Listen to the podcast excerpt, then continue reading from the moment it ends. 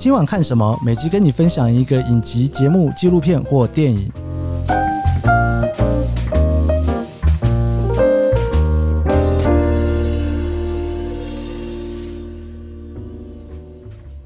欢迎收听今晚看什么？我是研究生，今天要来跟大家来聊 Netflix 的纪录片哦。呃，很多人呢看 Netflix 都是从看影集啦，或者是电影开始。不过呢，我自己本人是还蛮爱看 Netflix 的纪录片哦，尤其它的纪录片的品质呢，在科学类的或者是写实类的都做得还蛮好的哦。花了蛮大的成本在这上面，而且而且你看一看就会觉得有一些知识感进来，比去看一些 YouTube 的知识可能再多深一点点，但是呢，你也不会像是在看书那样子哦，就是啊要花很多的时间才能够好好的理解说到底作者想要表达什么呢，然后你最后学到什么。那所有的纪录片里面呢，其实我最推荐的一部就是我今天要来聊的一部呢，是脑内解码。应该所有人都会好奇过这件事情，都是到底怎样我们才能够把事情记下来？呃，我们到底脑袋里面去储存这些的方式是什么？所以说他从一开始呢，他就做了一些验证，比方说他找了几个人哦，告诉你说他记事情的方法是什么？那些很会记性的人呢，是怎么样记住一大堆数字或者是一堆书哦？那他可能去用的一些方法呢，是你走在路上的时候的一些图像法。比方说，你可能会把这些数字呢转化成你从家里出门啦、看到一个电线杆，那电线杆代表什么数字哦？然后你再往前走呢，你又看到一个红绿灯，那红绿灯代表什么数字？你会用一些图像的方式来在脑袋里面去记得这些东西。所以呢，那些很会记事情的人哦，他不见得是真的把那些数字啦或者是字记在脑袋里面。他是换了一些不同的方法去记住它。既然是一个科普的纪录片哦，他在记忆的时候当然会讲到一些很科学的专有名词，然后比方说像是海马回，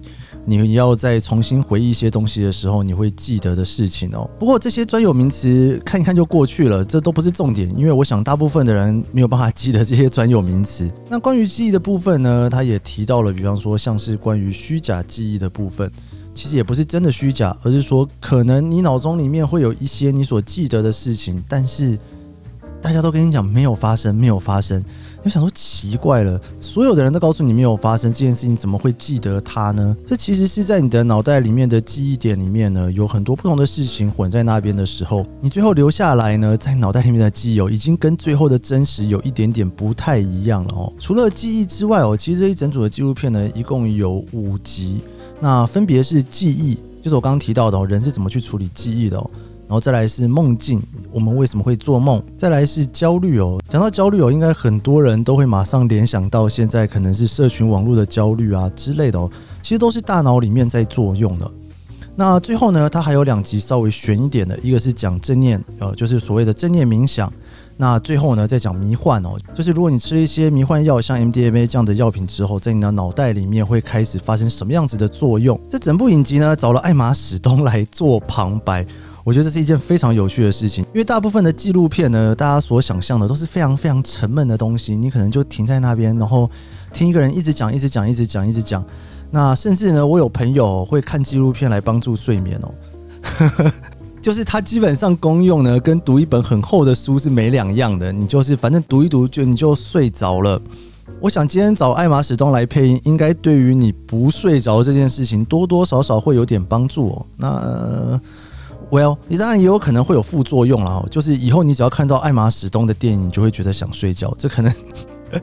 我不知道会是哪一个啦，但最起码两件事情应该会有一个发生吧。每一集都只有二十分钟哦，所以说压力不大。你如果一次想要把它全部看完，你可能一个晚上就看完了。那如果要拿来配饭的话呢，你可以连续配一个礼拜哦。我想聊一些里面一些我看了之后觉得蛮有趣的事情哦。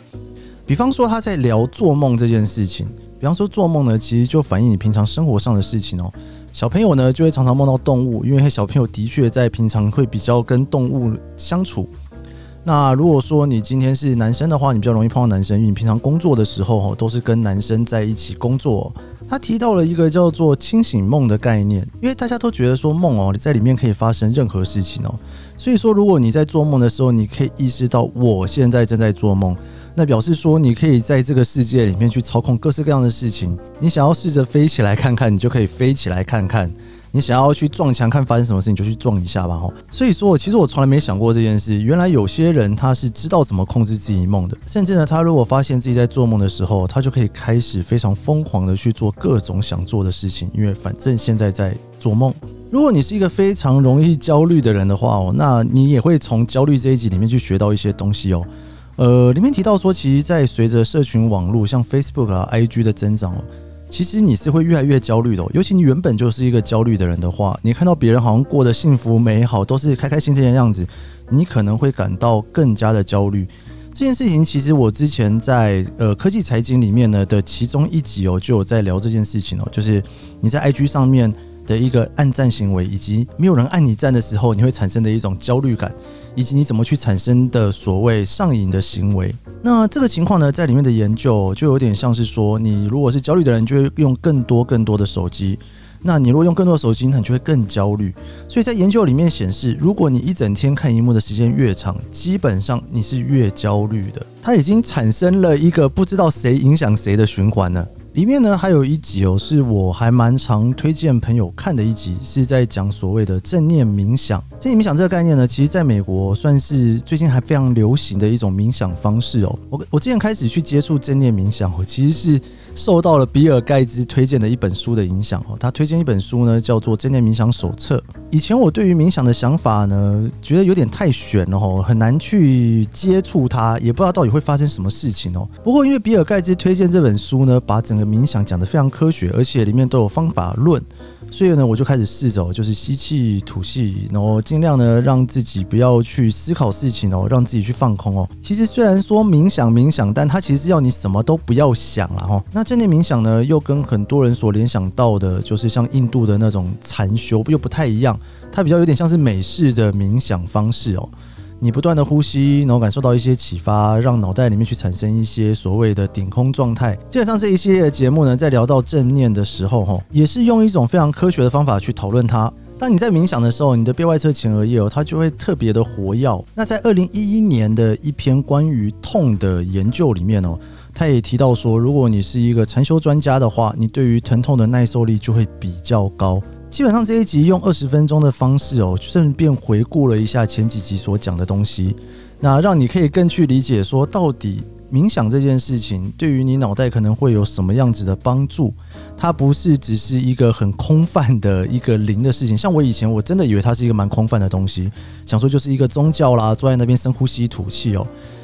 但是如果你跟我一样很相信科学，觉得说，诶，应该有一些科学道理在改变脑神经里面的变化吧。但是你又不是很想要去翻完一整本书才来了解到底什么是冥想的话，哦，我觉得这个节目一次二十分钟，你从第一集看到第四集，你开始知道冥想之后，其实也才一个多小时的时间，可能会改变你原本对于冥想的一些想法。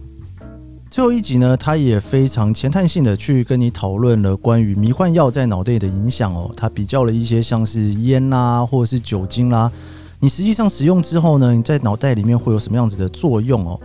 那甚至大家可能有听说过，像是在中南美的死藤水那种，就是。就是所谓的萨满或者是巫师哦，让你服用一些水之后，开始帮你做法啦，让你去更了解你的心情之类的哦。当你前面这几集开始了解了大脑怎么运作之后，你再用这一套科学的方法去看待迷幻药，它实际上对你大脑的影响，其实是一个非常非常有趣的科学启发。好了，我刚刚有提到说这部片我很希望推荐给谁看哦，最主要就是如果你今天你听过冥想这个词，但是你一直搞不太清楚它是什么。